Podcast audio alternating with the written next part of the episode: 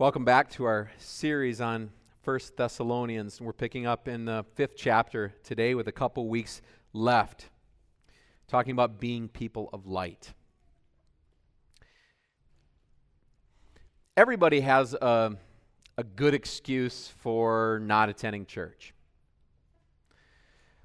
But if we were to, what, what, what would happen if we took all those excuses for not attending church and applied them to something else that we do in our life, like let's say eating. Here's what those um, excuses for not attending church might look like. I don't eat anymore because, number one, I was forced to eat as a child. Two, people who eat all the time are hypocrites. They aren't really hungry. Three, there are so many different kinds of food, I can't decide what to eat. Four, I used to eat, but I got bored and stopped. Or five, I don't eat anymore because I only eat on special occasions like Christmas and Easter. It keeps going. I don't eat anymore because, number six, none of my friends will eat with me. Seven, I'll start eating when I get older. Eight, I don't really have time to eat. Nine, I don't believe that eating does anybody any good. It's just a crutch. Or I don't eat anymore because restaurants and grocery stores are only after your money. Giving a lame excuse for not attending church is just as silly as giving up eating. Worship and Bible study are just as important as a regular, well balanced diet. Without them, you wouldn't grow. Without them, we would die. Without them, we would not be ready for Jesus to come again. It's so easy to become so focused on the journey and not the goal of the journey, not the end of the journey. It's easy for us to look at our feet, to be focused on the journey, but not the horizon, the goal of the journey, the end of the journey. So life's life's problems and, and pleasures consume our interests. Life's, life's trials and life's treasures consume our time. And, and life's sorrows and life's joys consume our interests, our time, our energy, all that we do. And life becomes all about career, money, entertainment, family, friends. Church, not important. Faith, not important. God, not important. We start looking for wealth, uh, not wealth, we start looking for value and worth in temporary things and things that don't last, almost as if those things are going to be more helpful, more valuable to us in the end.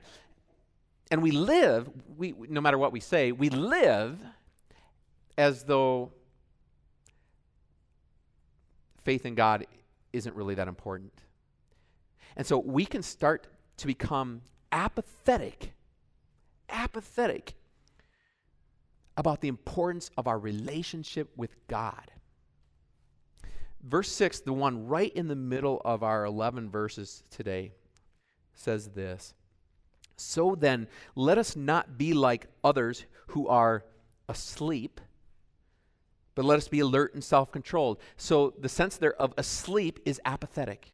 It doesn't just mean they're, you know, taking a snoozer. They're, be, they're apathetic. They're spiritually asleep in life. They're apathetic. And so, our first point today is this Let's not live in worldly apathy towards spiritual things. Let's not be asleep. Let's not live in worldly apathy towards spiritual things. Verses 1 to 6 of our text shows us what this looks like. I'm not putting it all on the screen, but it is in your bulletin if you want to follow along. Verses 1 to 6. Get to right.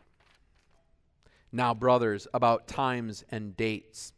We do not need to write to you, for you know very well that the day of the Lord will come like a thief in the night.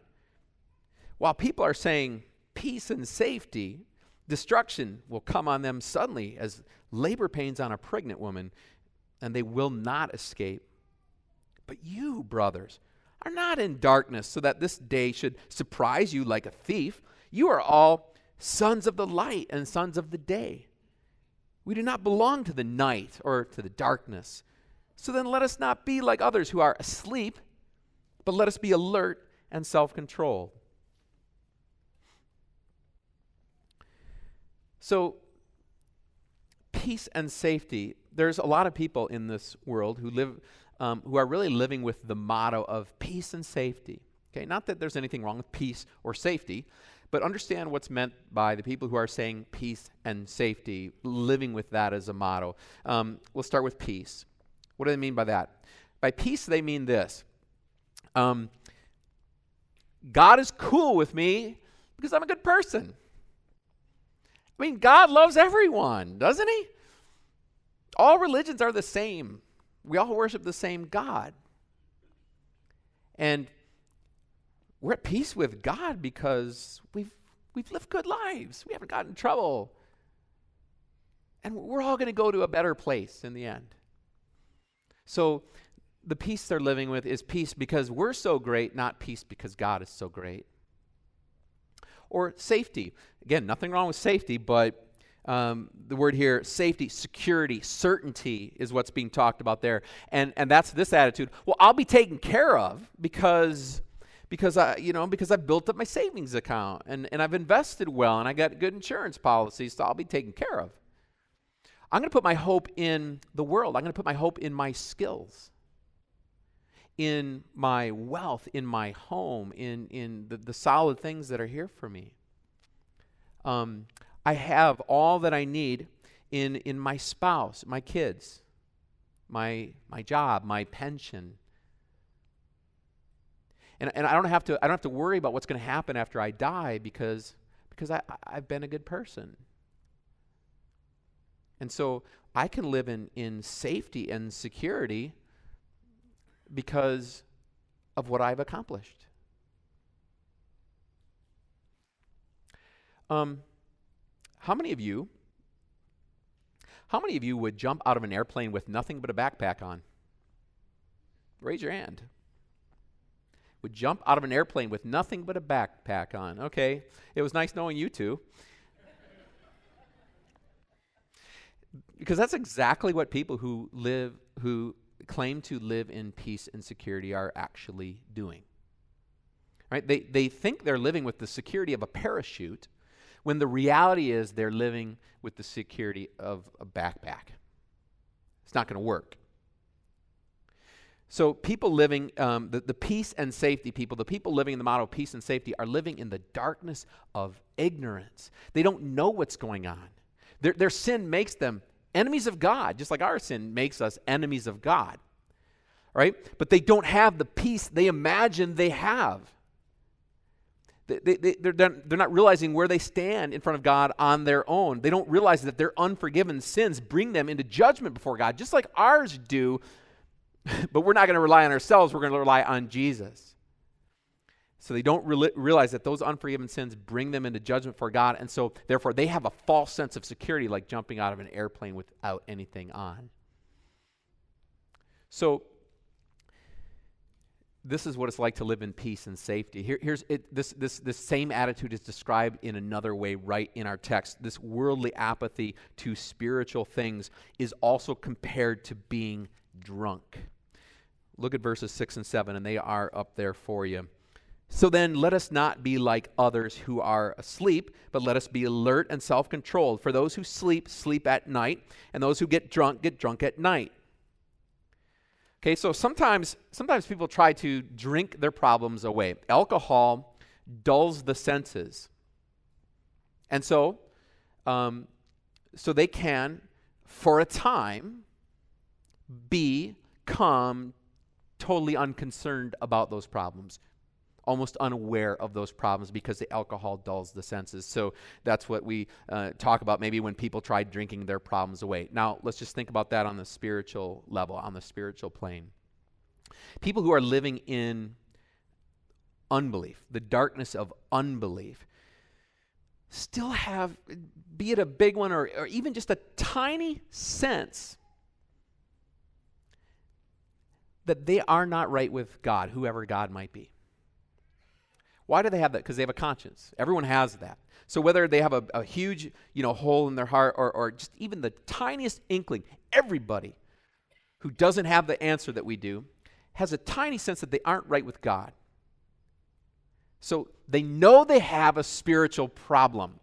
So their solution, one of the first two solutions, is to dull their conscience with the liquor of man made religion. And what does that sound like?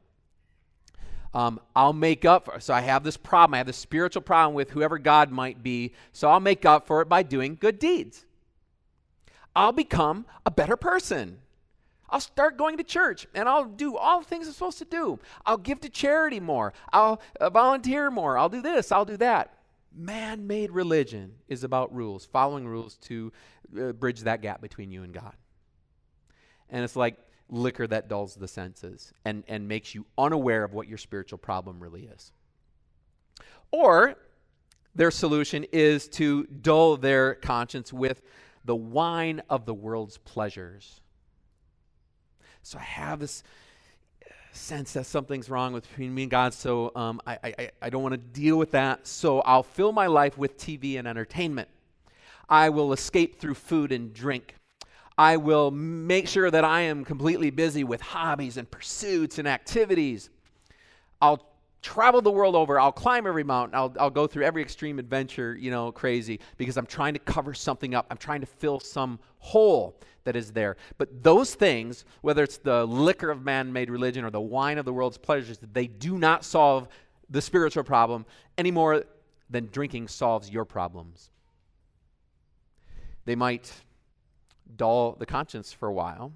Those things may, might a- allow you to be unconcerned about spiritual problems for a while, but only for a while. So let's not live in worldly apathy to spiritual things. Let's not live in worldly apathy to spiritual things. Why? What's going to happen? The day that Jesus returns is going to come like a thief in the night. You can see that in your text. It's going to come like a thief in the night. And those who are living in apathy are not going to be ready for it. That day is going to be a day of destruction for them that they cannot run away from, that they cannot dull or use one of their solutions for anymore. They cannot escape it. God's wrath is going to come upon everyone who breaks his commandments. Wrath that we would be under too if we didn't trust in Jesus to help us through that. God's wrath comes upon everyone who breaks his law. So that means utter ruin for those who are without Christ. That means utter hopelessness for those who put their hope in the world instead of putting it in Christ. In other words, utter hopelessness for those who put their hope in a backpack instead of putting in a parachute.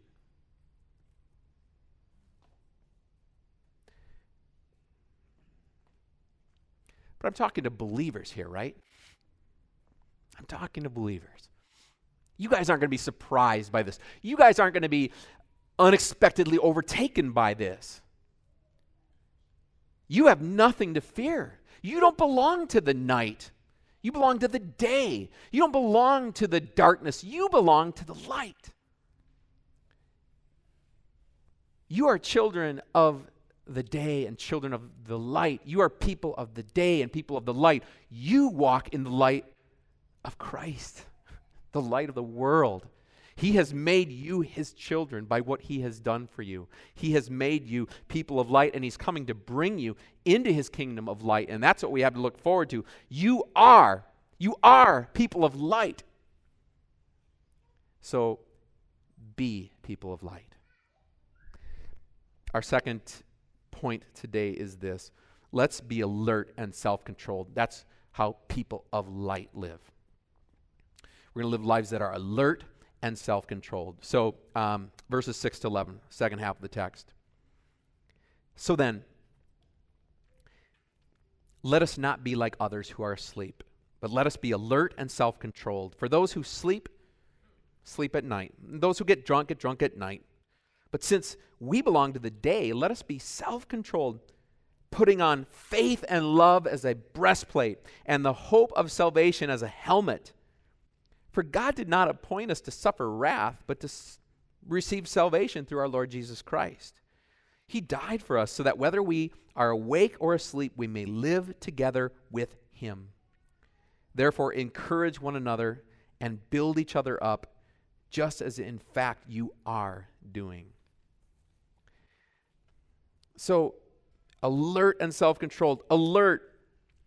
Alert means uh, to be awake, to be alive, to, uh, to alert to what is going on. So basically, keeping spiritual matters as the foremost focus of your heart and your mind. And self control means to be sober, sober minded, restrained, uh, refraining from overindulgence, calm, collected, basically the opposite of drunk. So instead of spiritual sleep, and spiritual drunkenness, Paul urges something better be alert, be self controlled. Rather than being um, unaware like someone who's sleeping, believers should be watching and waiting for Christ's return. And instead of being uncontrolled like uh, someone who's drunk, Jesus wants his followers to be waiting for his return in full possession of their senses. Because that way we won't be surprised or confused by his coming. So, how can we be alert and self controlled? It's not drinking more coffee. How can we be alert and self controlled? Because we're weak and we're tired. And it's so easy for us to get just drawn into what we're doing here and now, the things we can see. And we have an enemy who attacks constantly, and he knows that it's easy to draw you away from thinking about Jesus and about Jesus' return. And that's exactly what he's going to do. He's going to try to draw us away from that. He's going to lead us away from thinking about that, lead us away from focusing on that. It's easy for us to focus on the here and now instead of the goal of our life. And we have an enemy that's constantly attacking us, constantly dragging us, constantly shifting our eyes, the eyes of our heart, our focus away from the one thing we need to be focused on. So picture yourself in a battle. We're being um, attacked, we're being embattled. What do we need? What's going to help us? There's some armor being talked about here the breastplate of faith and love, and the helmet of hope. So we need to put some armor on faith, love, and hope. Faith faith is confidence that God will do what he has promised. Faith is confidence that God will do what he's promised. And how do you grow in faith? By being in his word. Love is faith in action. Living every moment of our lives, every moment of our lives, thanking God for what he's done for us in our life. What fuels love? The Word. Hope, the hope of salvation, sustains both faith and love. The hope of salvation is the Word, the hope of salvation is the gospel truth. That sustains faith and love and encourages them to grow. Faith, hope, love, our armor, the way that we can be alert and self controlled. So, where do we find hope? Where do we find hope? Verses 9 and 10. For God did not appoint us to suffer wrath, but to receive salvation through our Lord Jesus Christ. He died for us. Whether we are awake or asleep, we may live together with Him. God saved us from the train wreck of, destru- uh, of destruction that our, our lives were headed for. Our sinfulness, our apathy, our spiritual drunkenness, our wanting to trust in ourselves and live in peace and safety separated us from God and would mean that that last day would be an awful one for us. Sin would lead to our death physically and spiritually. But Jesus died instead of us instead of us. Jesus died for us. He's holy and blameless. He didn't deserve to die, but he died in our place so that God's wrath would not be poured out on us. And, and when his death, when his death paid the debt for all of our sins, he rose again to life. He rose from the grave. He walked out of that grave to life to assure each and every one of us that we will live with God forever. That's how we can have hope. He made us people of light, people of hope, people of light. Point of the whole text coming. Therefore, therefore, because of all of that, encourage one another and build each other up, just as in fact you are doing. Encourage each other, build each other up. Okay, I want you all to pretend that you are electrician. I want you to pretend that you are an electrician by trade. You are a licensed electrician. That's what you do for your work. So I want you to pretend that you you're coming home from a long day of work and you're exhausted and you just want to plop down the couch and and relax and watch some TV. So you plop down the couch and you just start relaxing, watching TV, but there's an ice storm going on outside, go figure. And it's starting to bring some trees down. Pretty soon they bring down the power lines that go to your house. And so your lights and your TV go off. And, and, and the ice storm continues, starts bringing power down all over Mississauga. But you're an electrician, right? So you grab your electrician stuff that you just came home with, and you head outside and you see the power lines dangling there, with sparks flying out of them. And you put your electrician hat on, you go do your electrician thing, and you hook those wires back up, fix that transformer, whatever it is that electricians do, and voila, power's back onto your house. Lights, TV. You head back inside. Now I can relax, plop back down on the couch, start enjoying your favorite TV show. But then there's a knock on the door. Someone from the hospital. The power of the hospital's still out. They need someone to help get it going. People's lives depend on it. Will you help? What are you going to do? No, I'm going to sit here and watch my favorite TV show?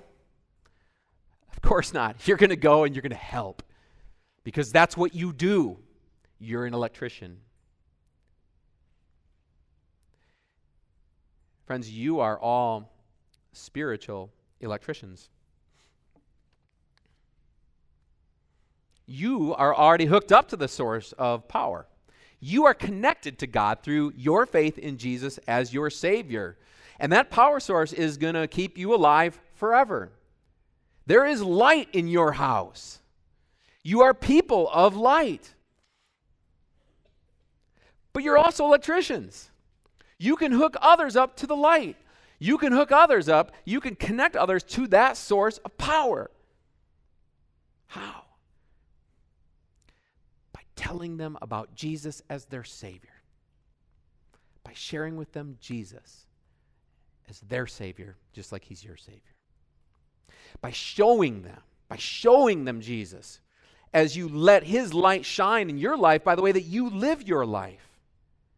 And friends, by encouraging one another and building each other up, which is the point of everything this text is about. Encouraging each other and building each other up. To be in the Word which is what gives us hope, which is what makes us people of light in the first place and lets that light shine. Be in the Word, to be in worship, to keep encouraging one another to do that, to remind each other of the hope we have in Jesus. And that's not just my job, that's your job. That's all of our jobs, no matter where we are. Let's encourage one another and build each other up by sharing the light of Jesus, by being people of light, by reminding, by reminding one another of the hope that we have in Jesus. A five year old boy was dying of lung cancer. Now, that's a, it's a, it's a terrifying disease, especially at uh, the end stages because the lungs fill up with fluid and uh, it gets hard to breathe. So, this five year old boy's loving Christian mother was there, uh, just loved him dearly, and was there at his side through this whole ordeal, um, cradling him in her arms and just whispering in his ear how much Jesus loved him. Jesus loves you. And she just kept telling him about Jesus, reminding him about Jesus, reminding him how much Jesus loves him and what Jesus has done for him, and preparing him to meet Jesus. One day, um, the nurse came in and heard the boy talking about um, hearing bells. Uh, the bells are ringing, mommy. I hear them. The bells are ringing, mommy. I hear them. The nurse explained to to his mother that, that he was hallucinating because of the disease and everything. And, and his, his mother smiled and said, No, he's not hallucinating.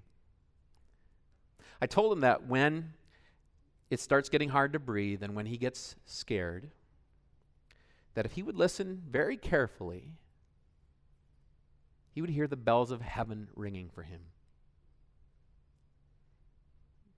So that's what he was talking about. Later that evening, that precious child died.